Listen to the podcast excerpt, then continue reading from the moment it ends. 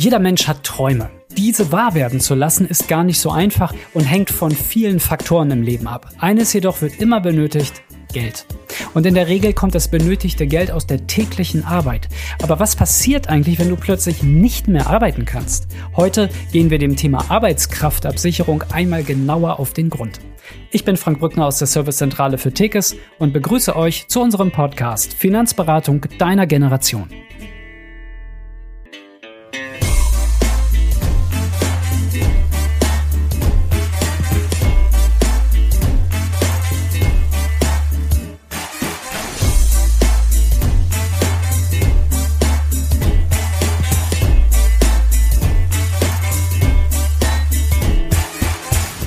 Zur heutigen Podcast-Folge habe ich einen ausgewiesenen Experten von Tekes eingeladen, nämlich Jonathan Bereswell. Jonathan, schön, dass du da bist. Hallo Frank, vielen Dank für die Einladung. Du bist Senior Sales Manager aus Pforzheim, ähm, bist Experte auf dem Gebiet der individuellen Arbeitskraftabsicherung. Aber bevor wir in die fachliche Materie einsteigen, ähm, bitte ich dich, dich doch einmal kurz vorzustellen.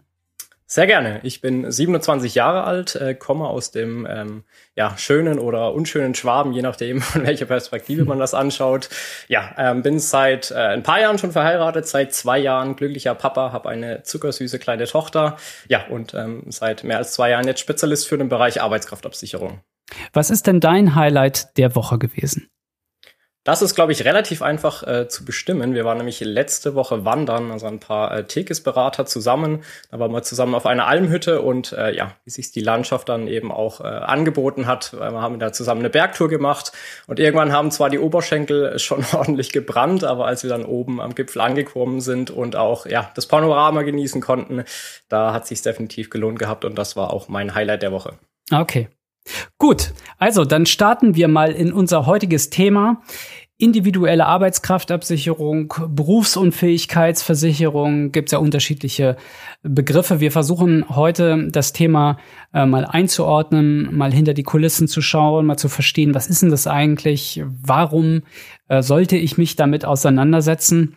Ich habe ja auch so, also wenn man sich, wenn man sich so mit diesem Thema beschäftigt, ähm, ich habe so überlegt, wie geht man in diese Folge rein? Letztlich ist das ja etwas, was du nicht sehen kannst, du kannst das nicht greifen. Du willst, dass der Fall der Fälle auch niemals eintritt. Ähm, und trotzdem macht es ja Sinn, sich damit zu beschäftigen. Ähm, also äh, Spannungsbogen steigt. Was ist es denn eigentlich? Ähm, Jonathan, vielleicht kannst du uns den Begriff der Arbeitskraftabsicherung einmal so erklären, dass unsere Zielgruppe das versteht. Ja, sehr gerne. Also du hast schon einen ganz wichtigen Punkt angesprochen. Für viele ist das Thema Arbeitskraftabsicherung einfach unfassbar schwer zu greifen. Und ähm, erfahrungsgemäß, wenn man etwas nicht so richtig greifen kann, dann äh, verdrängt man das so ein bisschen, weil man sich auch nicht so unbedingt damit auseinandersetzen möchte oder auch kann. Und gerade bei der Arbeitskraftabsicherung, da ist es auch wichtig, dass man die Begriffe ein Stück weit unterscheiden kann. Ja. Weil Arbeitskraftabsicherung, das ist erstmal nur ein Überbegriff. Also es gibt nicht die Arbeitskraftabsicherung, sondern es gibt verschiedene Möglichkeiten, die eigene Arbeitskraft abzusichern abzusichern. Und warum ist das jetzt so ein wichtiges Thema? Das hängt auch so ein bisschen mit der äh, Tekes-Philosophie zusammen, weil man kann natürlich, ähm, wenn man sich mit dem Thema Finanzen, Versicherung auseinandersetzt, ähm, so einzelne Teilbereiche isoliert voneinander betrachten. Aber ich finde es sehr wichtig, dass hinter jeder Finanzplanung, hinter jedem Konzept auch ja ein großes Bild steckt, was man auch als Kunde verstanden hat. Mhm. Und da würde ich kurz vielleicht ein bisschen äh, weiter ausholen, weil dann ist es viel leichter, die Arbeitskraftabsicherung auch einzusortieren. Ja, mach mal. Äh, also wenn man sich jetzt, ähm, was viele vielleicht auch schon mal gesehen, gehört haben, eine gute Finanzplanung, ein gutes Finanzkonzept vorstellt wie ein Haus, dann ist es wichtig, dass man wie beim realen Hausbau auch erstmal mit einem starken Fundament anfängt. Und dieses Fundament ist das Thema Grundabsicherung. Also ich sage bewusst Grundabsicherung, weil es gibt natürlich sehr, sehr viele Versicherungen. Aber nur wenige verdienen meiner Meinung nach den, den Begriff oder den Status einer sehr, sehr wichtigen Versicherung, die man auf jeden Fall auch haben sollte weil äh, man kann noch so viele Vermögensaufbau äh, betreiben, also dann auf diesem Fundament aufbauend auch Geld investieren. Wenn aber eine gute Grundabsicherung fehlt, dann stürzt dieses System auch sehr schnell wieder in sich zusammen, wenn dann doch ein Fall eintreten sollte, wo der entsprechende Versicherungsschutz gefehlt hat. Und ja, diese Versicherungen, die eben wichtig sind, das ist zum einen, was ihr vielleicht auch schon in anderen äh, Podcast-Folgen gehört habt, eine private Haftpflichtversicherung, eine gesetzliche Krankenversicherung, die ja in Deutschland sowieso Pflicht ist, und eben eine gute Arbeitskraftabsicherung. Genau. Okay. Und die ja. Arbeitskraftabsicherung, um da vielleicht noch ein bisschen einen Schritt weiter zu gehen, mhm.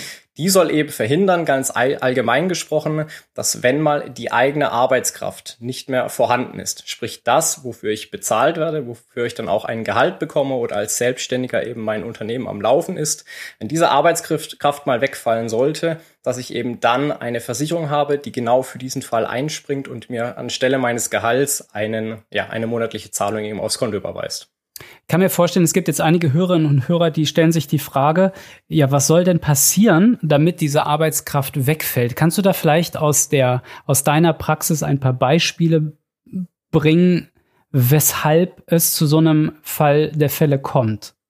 Ja, also es gibt ja sehr viele Statistiken, auch gerade zu den Auslösern einer Berufsunfähigkeit. Also da muss man gar nicht so viel spekulieren, sondern es reicht, wenn man sich so ein bisschen online mal schlau macht und die Statistiken anschaut. Und so die drei Spitzenreiter, ähm, jetzt um, ohne das jetzt positiv zu meinen, also die, die einfach am häufigsten dazu führen, dass man berufsunfähig wird, ist einmal mit großem Abstand das Thema Psyche.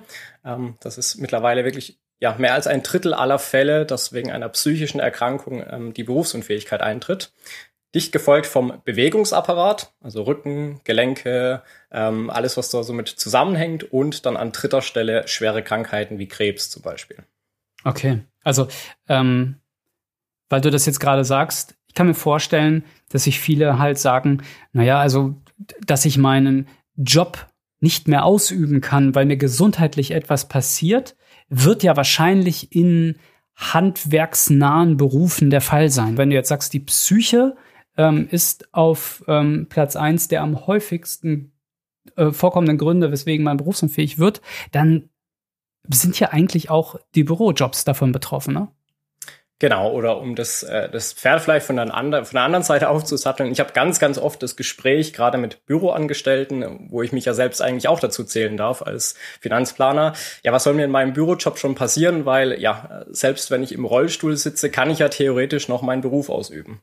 Ja. Und ich glaube, das ist was, das einfach viele Menschen im Kopf haben, dieses Bild, dass die Berufsunfähigkeitsversicherung oder die Berufsunfähigkeit gleichgesetzt wird mit Rollstuhl oder mit Rücken. Das ist so das, was, warum auch immer bei vielen Menschen Menschen so im Kopf automatisch aufploppt als Idee. Und ich glaube, dass einfach viele Menschen, wie du schon richtig ein, äh, eingangs gesagt hattest, gar nicht sich richtig vorstellen können, wie sie selbst persönlich mal berufsunfähig werden könnten. Und da ist der Rollstuhl, das irgendwas mit den Gelenken ist natürlich ein Punkt, aber bei weitem nicht der wichtigste. Und gerade bei Bürojobs, also ich habe gerade schon ein bisschen andere Sachen aufgezählt, was auch zu einer Berufsunfähigkeit führen könnte, sind es vor allem psychische Erkrankungen, eine Krebserkrankung, also Sachen, die ich in keinster Weise zum einen beeinflussen kann und zum zweiten auch nichts mit dem Berufsbild zu tun haben. Weil sowohl jemand, der handwerklich viel arbeitet, als auch jemand, der im Büro tätig ist, ähm, ja, sind davon betroffen, wenn eben so etwas Unvorhergesehenes mal eintreten sollte. Okay. Jetzt gibt es ja auch den Fall, dass ich eine ähm, BU, also die abgekürzte Form von Berufsunfähigkeit, also dass ich eine BU auch dann abschließen kann, wenn ich noch gar keinen Beruf ausübe. Also warum gibt es die Möglichkeit und welche Vorteile habe ich dabei? Ja, das ist ähm, auch eine ganz häufige Frage, gerade auch von Studenten oder auch Azubis, die noch gar nicht so richtig wissen, wo es dann mal hingehen soll. Ich habe doch noch gar keinen richtigen Beruf, also warum sollte ich oder kann ich überhaupt schon eine Berufsunfähigkeitsversicherung abschließen? Und das ist so ein, so ein Trugschluss, weil gerade in jungen Jahren und gerade wenn man noch im Studium ist, in der Ausbildung, ist es oftmals sehr förderlich, sich schon mit dem Thema auseinanderzusetzen. Warum? Es wird ja die Berufsunfähigkeit abgesichert. Das heißt, man könnte ja schon während dem Studium berufsunfähig werden, sprich gar nicht mehr nach dem Studium überhaupt in der Lage sein, überhaupt einen Beruf auszuüben.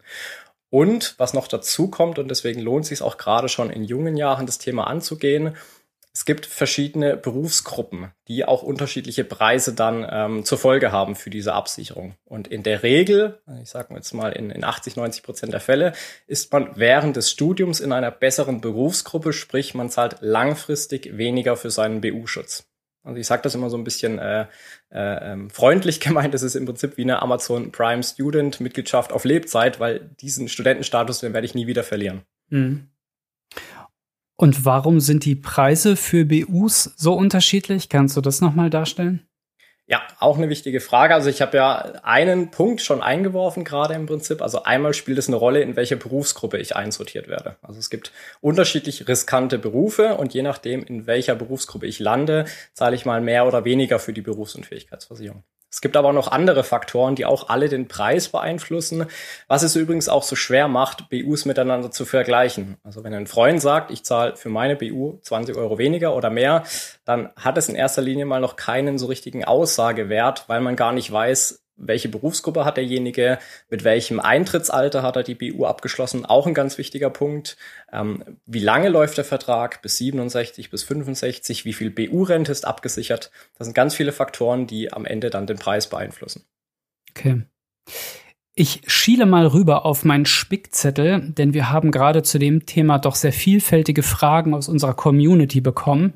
Mhm. Ähm, und ich versuche das jetzt hier mal so ein bisschen in den roten Faden einzuweben. Also wir haben ja jetzt gerade ähm, gelernt, eine BU, also eine Berufsunfähigkeitsversicherung springt dann ein, wenn ich ähm, aufgrund einer Erkrankung beispielsweise meinen Job nicht mehr ausüben kann. Dann fällt mir normalerweise das Geld weg und die BU ersetzt somit mein monatliches Einkommen. Ne? So ganz einfach gesprochen. Richtig, ja. Ähm, und die Frage ist jetzt hier, welche Alternativen gibt es denn zu so einer BU? Ja, eine wahrscheinlich nicht so zufriedenstellende Antwort. Also die BU an sich hat keine wirkliche Alternative, weil es gibt einfach andere Ansichten oder andere Möglichkeiten, das Thema Arbeitskraftabsicherung anzugehen. Also das mhm. ist so ein bisschen Äpfel mit Birnen verglichen, um jetzt zum Beispiel eine andere Möglichkeit zu nennen, die Grundfähigkeitsversicherung. Das ist ein etwas unfairer Vergleich, weil wie gesagt, da so ein bisschen Äpfel mit Birnen verglichen werden. Ähm, weil die Berufsunfähigkeitsversicherung, die hat eben den klaren Fokus auf meinem Beruf, also den, den ich zuletzt ausgeübt habe, wenn ich dann berufsunfähig werden sollte. Und wenn das eben dann mal länger als sechs Monate der Fall sein sollte, diese Berufsunfähigkeit, dann wird geleistet. Eine Grundfähigkeitsversicherung, die hat eine ganz, ganz andere Herangehensweise. Kannst du das vielleicht nochmal gerade erklären? Denn die zweite Frage äh, lautet nämlich, ist denn eine Grundfähigkeitsversicherung nur für Handwerker geeignet? Also vielleicht kannst du es an diesem Beispiel einmal erklären. Ja, also dann ähm, mache ich mal eine kleine Hilfestellung für die Zuhörer. Man kann sich im Prinzip meistens am Name der Versicherung herleiten, was denn genau abgesichert ist. Bei der Berufsunfähigkeitsversicherung ist die Berufsunfähigkeit abgesichert. Das heißt, der Fokus liegt klar auf meinem Beruf. Bei der Grundfähigkeitsversicherung wird jetzt der Schwenk weggemacht von meinem Beruf und es wird nur noch mein Körper mit meinen körperlichen Grundfähigkeiten angeschaut.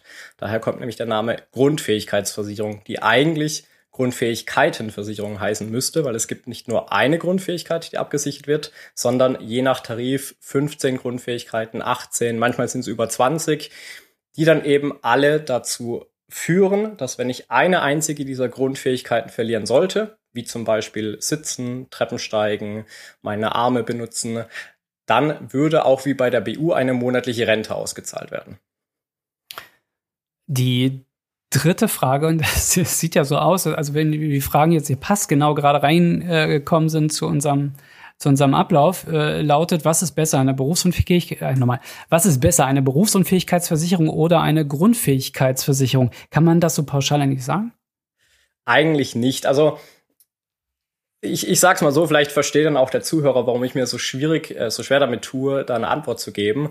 Ähm, es gibt Fälle, da würde eine Berufsunfähigkeitsversicherung leisten, aber keine Grundfähigkeitsversicherung. Aber es kann mhm. auch andersrum passieren. Also ein, es kann ein Fall eintreten, da bekomme ich Geld aus der Grundfähigkeitsversicherung, weil ich eine Grundfähigkeit verloren habe, die aber noch nicht dazu geführt hat, dass ich gleich berufsunfähig bin. Ja. Was man allerdings sagen kann, und das wird vielleicht dann so ein bisschen die Frage auch beantworten können, in der Regel ist es so, also das kann man so ein bisschen pauschalisiert sagen, Je höher der ähm, Büroanteil in meinem Job, desto eher eignet sich eine Berufsunfähigkeitsversicherung. Je höher der körperliche Anteil, desto eher geht's Richtung Grundfähigkeitsversicherung, was man auch meistens sehr gut ähm, am Preis dann erkennen kann, was so die Zielgruppe der Absicherung ist. Hm, okay. Das werde ich dann wahrscheinlich, ähm, wenn ich mich mit dem Thema auseinandersetze, ähm, mit einem Tekesberater oder eine Tekesberaterin wahrscheinlich beleuchten können, was da individuell jetzt passt. Ähm, wenn, wenn es dazu kommt, ähm, dass jemand ähm, sich mit dem Thema auseinandersetzen möchte, um beispielsweise eine BU abzuschließen, ähm, und diese Person, Jonathan, sitzt jetzt vor dir im Kundengespräch, worauf sollte man beim Abschluss einer BU achten? Ja, also man kann natürlich rein auf Produktebene gehen. Das heißt, sich ganz viel darüber Gedanken machen, welche Anbieter gibt es, wie gut sind die Berufsunfähigkeitsversicherungen oder auch die Grundfähigkeitsversicherungen, die angeboten werden. Aber das ist eigentlich schon ein Schritt zu weit. Also der erste und wichtigste Schritt ist, eine Gesundheitsprüfung zu durchlaufen. Weil man kann leider nicht, wie bei einer Haftpflichtversicherung zum Beispiel, sich einfach einen Anbieter aussuchen und dort einen Antrag stellen sondern die Versicherungen, die haben eine Hürde, die man nehmen muss. Also wie ein Türsteher, der vor der Versicherung steht und einfach sortiert, wen lasse ich rein, also wer darf in die Versichertengemeinschaft und wer nicht.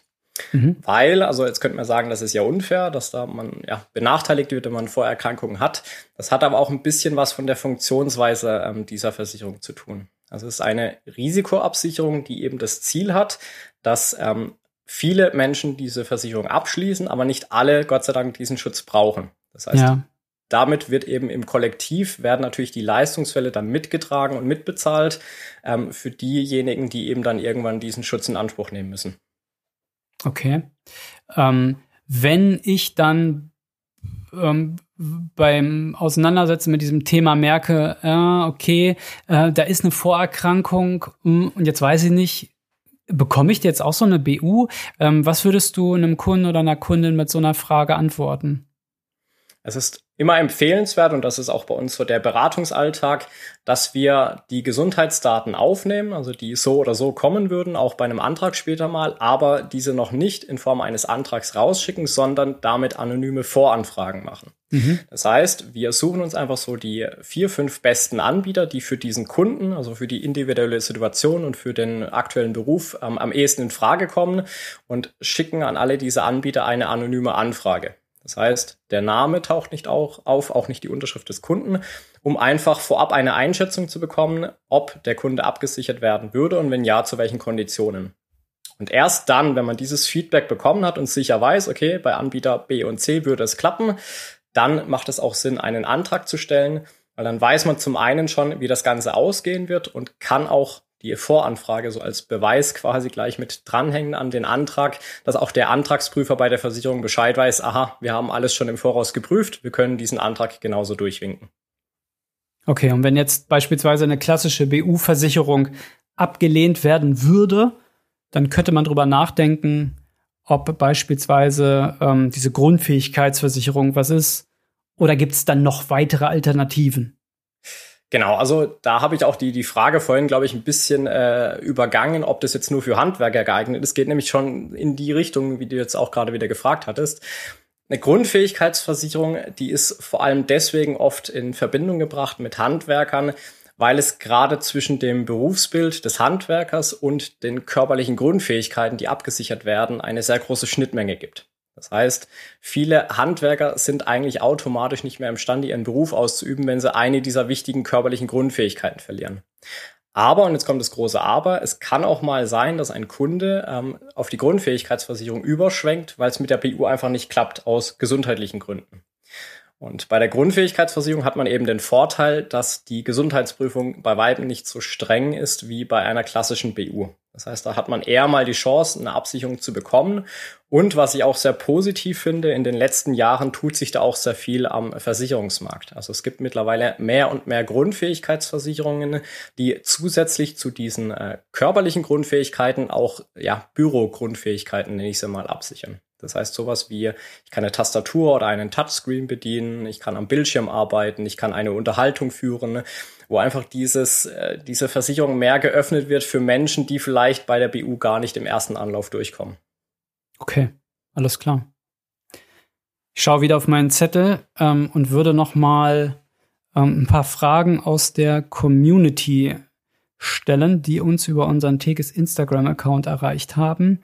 Ich gucke gerade mal, was gerade so thematisch passt. Wir sind, äh, wir sind also aber grundsätzlich mal bei der Frage des BU-Antrags. Was gibt's denn da? Und hier ist die Frage, welche Berufe sind für eine BU besonders günstig, um dann bei einem Berufswechsel weiterhin günstig zu bleiben? Mhm. Auch eine spannende Frage. Also eine, eine Berufsgruppe, wenn man sie so nennen kann, habe ich schon genannt, nämlich äh, Studenten in der Regel, die da einfach in einer sehr guten Berufsgruppe drin sind. Aber allgemein gesprochen generell, also akademische Berufe, Ingenieure, Menschen, die auch einen, einen hohen Schulabschluss oder Bildungsabschluss haben, sind ähm, auch in der IT-Branche zum Beispiel oftmals in einer sehr günstigen Berufsgruppe. Wobei man sich auch da jetzt nicht unbedingt Gedanken machen muss, wenn man vielleicht mit dem Gedanken spielt, irgendwann in, in der Zukunft, in ein paar Jahren, in einen anderen Beruf zu wechseln, der eher in die akademische Richtung geht. Gute Berufsunfähigkeitsanbieter haben auch eine sogenannte Besserstellungsklausel in ihren Verträgen. Das mhm. bedeutet, man kann auch später in eine bessere Berufsgruppe umgestuft werden, wenn man eben nachweisen kann, dass man jetzt in dieser neuen, in diesem neuen Beruf unterwegs ist. Okay. Die nächste, ja, die nächste Frage, da heißt es schon, bitte in einem Satz, warum sollte man sich so früh wie möglich mit der individuellen Arbeitskraftabsicherung beschäftigen? Das wird schwierig in einem Satz, da werde ich wahrscheinlich ein paar Kommas brauchen, aber ich versuche es mal. Also es werden bei Vertragsabschluss äh, sehr viele Sachen eingefroren, die es einfach auf lange Frist gesehen sehr äh, lukrativ macht, ähm, ja, schon frühzeitig eine Arbeitskraftversicherung abzuschließen. Also das Wichtigste, was eingefroren wird, ist auf jeden Fall der Gesundheitszustand. Das heißt, sobald man mal so einen Vertrag unterzeichnet hat, egal ob eine Berufsunfähigkeitsversicherung, eine Grundfähigkeitsversicherung oder eine Dread Disease, also eine schwere Krankheitenversicherung, diesen Gesundheitszustand, die kann einem, einem dann keiner mehr nehmen. Ja. Und was auch eingefroren wird, und das ähm, unterstützt jetzt auch die Studenten so ein bisschen, dass sie nicht nur eine gute Berufsgruppe haben in der Regel, die eingefroren wird, sondern auch ein sehr gutes Eintrittsalter. Also mit jedem Jahr, dass man älter wird, wird auch diese Arbeitskraftabsicherung ein Stückchen teurer. Wenn man mit 21 also eine BU abschließt, dann hat man langfristig auf jeden Fall einen günstigeren Preis wie jemand, der exakt mit dem gleichen Beruf, den gleichen Tarif abschließt, aber fünf Jahre später mit 26 ja, und es werden noch ein, zwei andere Sachen äh, eingefroren, aber ich bin schon maßlos über meinem äh, Satz, den ich eigentlich hatte zur Zusammenfassung. Ja, deswegen merken, es werden viele gute Sachen eingefroren. Ja, es ist jetzt ein Absatz geworden statt ein Satz, aber es ist ja auch so ähnlich. Ähm, die nächste Frage bezieht sich auch so ein bisschen auf die Laufzeit. Was passiert mit den eingezahlten Beiträgen, wenn ich die Versicherung nie brauche? Also ich meine, das ist ja vom Prinzip super, ne? Ähm, ja. Wenn der Fall nie eintritt. Aber dennoch ist ja nachvollziehbar, wenn ich dafür jeden Monat so viel Geld bezahle oder auf, auf mich bezogen äh, äh, äh, Geld bezahle. Für den einen wird es mehr sein, für den anderen wird es weniger sein. Aber das Geld ist halt weg, dann ist es weg, ne? Ja, ich glaube, das ist auch, wenn ich jetzt ein Ranking machen müsste für die häufigst äh, gestellten Fragen, dann ist das auf äh, Platz Nummer eins ungeschlagen, nämlich die Frage ja? nach den ah, okay. Beiträgen. Weil es ja auch eine berechtigte Frage ist. Also kann man ja auch keinem einen Vorwurf machen, ähm, warum diese Frage kommt. Ganz pauschal und kurz gesagt, nein, es gibt keine Beiträge zurück, weil das ist gar nicht vorgesehen in dieser Art der Versicherung. Ich hatte ja vorhin schon gesagt, es ist eine reine Risikoabsicherung. Das heißt, es gibt eine Versichertengemeinschaft und dieses Versicherungskonstrukt äh, funktioniert so lange, wie natürlich ähm, weniger Menschen berufsunfähig werden, als eine Berufsunfähigkeitsversicherung abgeschlossen haben. Und ähm, wenn man jetzt möchte, dass Geld zurückkommt, dann gibt's zwar so Sonderlösungen, also dass man keinen klassischen Brutto- und Nettobeitrag hat. Also um das vielleicht kurz zu erklären, bevor jetzt jemand verwirrt ist bei den Zuhörern. Wer vielleicht schon eine Berufs- und Fähigkeitsversicherung abgeschlossen hat, wird äh, bemerkt haben, dass da immer zwei Beiträge angezahlt werden, äh, angezeigt werden. Das eine ist der Bruttobeitrag, auch Tarifbeitrag genannt, und das andere ist der Nettobeitrag, der zu zahlende Beitrag, der günstiger ist. Und äh, der Grund, warum es da zwei Beiträge ist, ist folgender. Eigentlich würde die Versicherung so viel kosten, wie der Tarifbeitrag, also der Bruttobeitrag ausweist. Aber die Versicherungen erwirtschaften Überschüsse und an diesen Überschüssen wird man beteiligt und dadurch reduziert sich der ähm, zu zahlende Beitrag eben auf den Nettobeitrag. Und jetzt gibt es die Möglichkeit zu sagen, okay, ich zahle nicht den günstigen Nettobeitrag, ich zahle den höheren Bruttobeitrag und die Differenz, die ich eigentlich gut geschrieben bekommen würde, die wird zum Beispiel in Investment, in Investmentfonds reingepackt. Und dadurch sammelt sich natürlich ein bisschen Geld an, was im Idealfall dann auch ausgezahlt wird. Das hat aber nichts mit einer klassischen Beitragsrückerstattung zu tun. Also das ist eher so ein kleiner separater Spartopf, wo man sich einfach auch im Klaren drüber sein sollte. Dafür bezahle ich auch mehr für meinen Schutz. Deswegen, ähm, um, das, äh, um das Ganze abzurunden, meine Empfehlung ist es immer, wenn möglich, das Ganze voneinander zu trennen. Also, dass ich einen Spartopf habe und einen äh, Risikoabsicherungstopf, macht mich flexibler, macht mich auch ein bisschen, also macht das Produkt nicht so verwurstelt, sage ich mal. Ähm, ja, und dadurch fällt es einem dann auch leichter, in seinem Ordner auch den Überblick zu behalten. Mhm, okay. Ähm, das Ganze ähm, macht man ja auch aus einem bestimmten Grund. Ne? Also ich glaube, viele, die das jetzt verstanden haben, stellen sich ja vielleicht trotzdem die Frage, ja, aber warum sollte ich das jetzt tun? Also ist ja vielleicht auch eine Frage, die dir regelmäßig im Beratungsgespräch entgegengebracht wird. Was sagst ja. denn du da in so einem Fall? Also wenn jemand sagt, ja, wenn die Arbeitskraft jetzt halt weg wird, ja, fällt sie halt weg. Aber was geht denn damit jetzt mal ganz konkret einher? Kannst du das so noch mal kurz darstellen? Ja, gerne. Und da könnte es auch passieren, dass ich emotional werde, weil es tatsächlich auch eine ganz, ganz häufige Frage ist.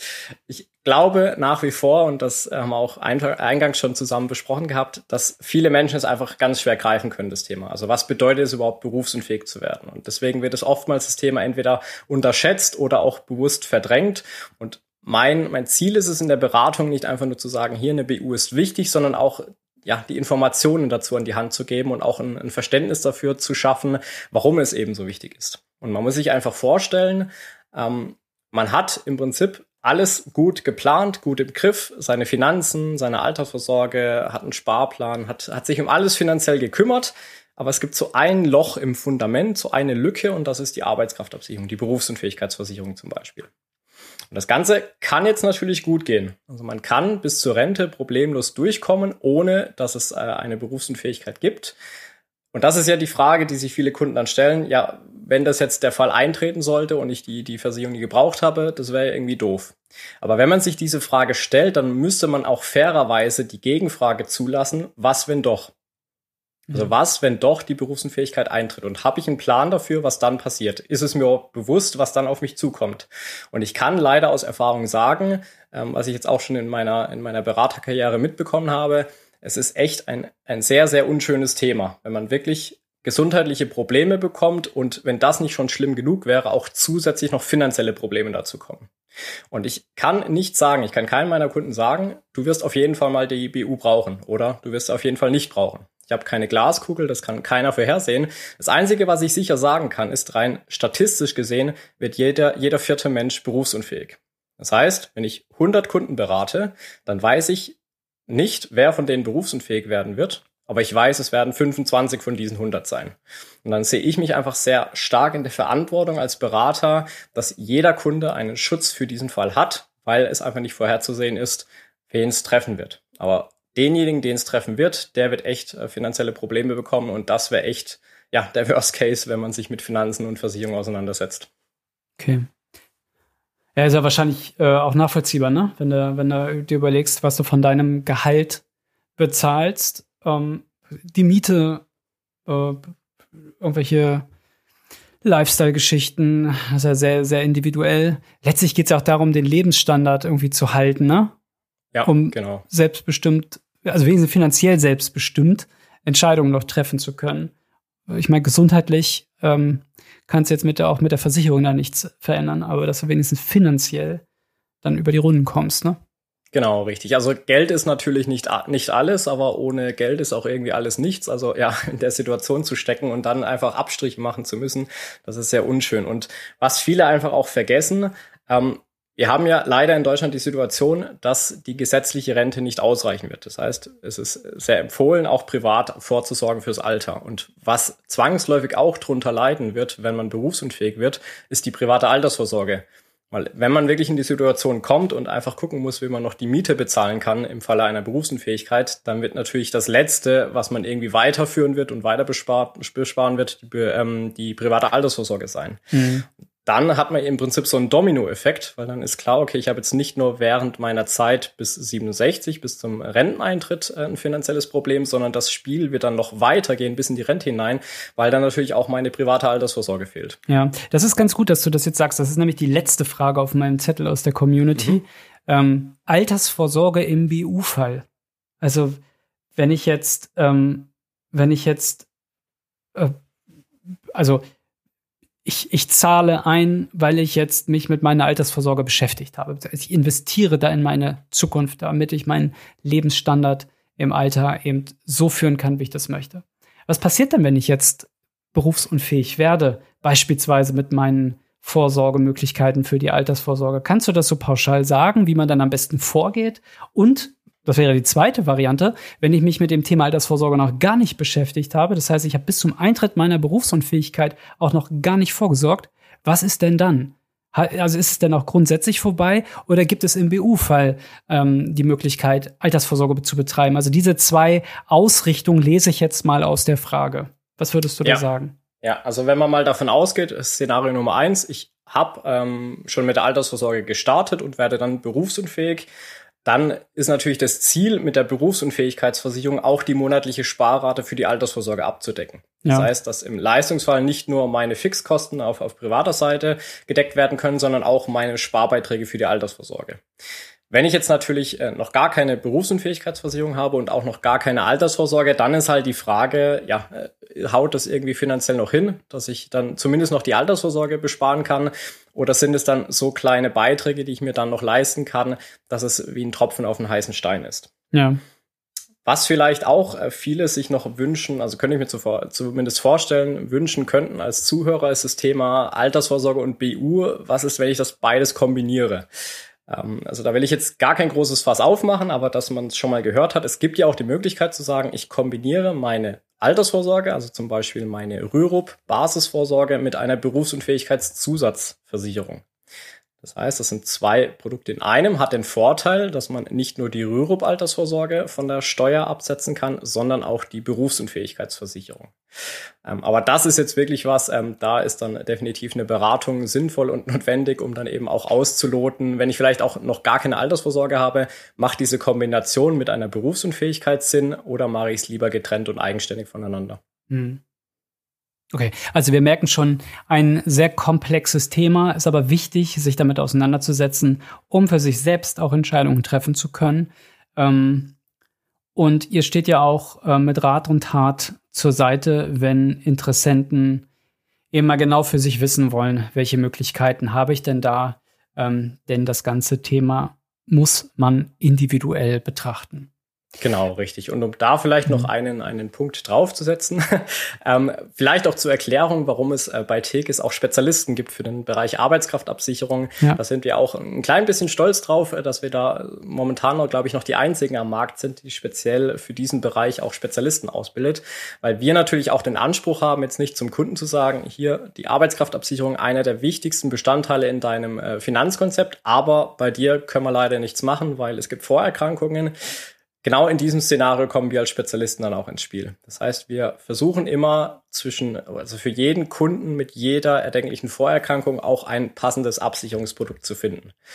Das heißt, da wird auch die Berufsunfähigkeit geprüft, eine Grundfähigkeitsversicherung, eine Dread Disease, in manchen Fällen eine Erwerbsminderungsrente. Also du merkst auch schon, ja. es ist ein unfassbar weites Feld und deswegen ist es auch wichtig, dass man sich nicht nur mit den Produkten an sich auskennt, sondern auch einen guten Draht zu den Risikoprüfern und zu den Versicherungen hat, um da, ja, um das mal platt zu sagen, zwischen jedem Kunden einen Match äh, mit einer Versicherung zu finden.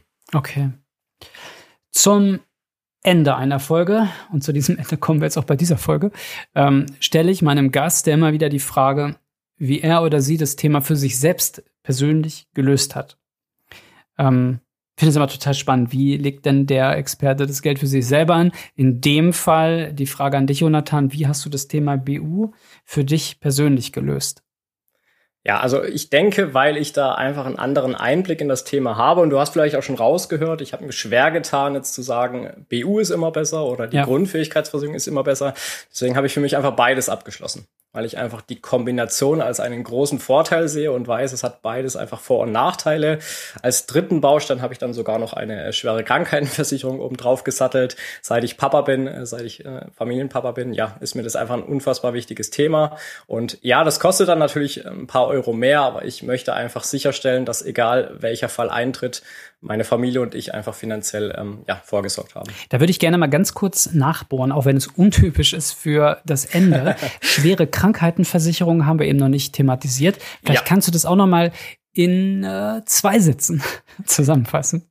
Ja, Also, ähm, um es abzugrenzen ein bisschen von der Berufsunfähigkeit und Grundfähigkeitsversicherung, die schwere Krankheitenversicherung auch hier wieder, mein Tipp von vorhin, wer aufgepasst hat, es steckt im Namen drin, was abgesichert ist, also gezielt schwere Krankheiten. Ja. In der Regel so 50 bis 60 Stück. Und es funktioniert folgendermaßen, wenn ich jetzt eine dieser definierten schweren Krankheiten diagnostiziert bekomme, dann bekomme ich eine steuerfreie Einmalzahlung auf mein Konto. Kann ich selbst wählen, 50.000, 100.000 Euro was ist das Ziel davon und warum macht man das als Ergänzung manchmal zur BU oder zur Grundfähigkeitsversicherung? In der Regel gibt es ja einmalige Kosten, die auf einen zukommen. Also, dass man zum Beispiel sagt, okay, ich kenne da so eine Spezialklinik in der Schweiz, die hat sich genau auf diese Krebsart spezialisiert. Ich bin mir aber ziemlich sicher, dass keine Krankenkasse in Deutschland das bezahlen wird. Aber ich habe jetzt die finanzielle Freiheit zu sagen, mit diesen 50.000 Euro, die ausgezahlt werden, nehme ich genau diese ähm, Superbehandlung in Anspruch. Oder ich komm einfach mal raus aus dem Hamsterrad. Ich bin zwar noch nicht offiziell berufsunfähig, aber mir ist es einfach zu viel. Ich will jetzt Zeit für mich, für meine Familie, für meine Genesung. Und mit diesem Geld kann ich wirklich mal ein, zwei Jahre mich komplett aus dem Beruf rausnehmen und dieses Geld äh, übernimmt quasi meine Gehaltszahlung. Da haben wir ja aus deinem persönlichen Tipp jetzt auch noch mal eine Menge gelernt. Ähm, also vielen Dank, äh, Jonathan, für deine wertvollen Ausführungen. Ähm, wir haben jetzt schon mehrfach festgestellt, es ist ein komplexes Thema, von daher die Empfehlung an die Hörerinnen und Hörer, ähm, informiert euch gerne ein bisschen tiefergehend auf der tekes.de Webseite. Wir haben da diverse Blogartikel rund um das Thema oder sucht, sucht euch ähm, euren Tekes-Standort in der Nähe, findet ihr auch auf tekes.de. Und ähm, dann äh, freuen wir uns äh, auf euer Feedback. Und wenn euch das Ganze gefallen hat, dann abonniert gerne diesen Podcast. Jonathan, nochmals vielen Dank und alles Gute für dich. Sehr gerne. Mach's gut, Frank. Ciao.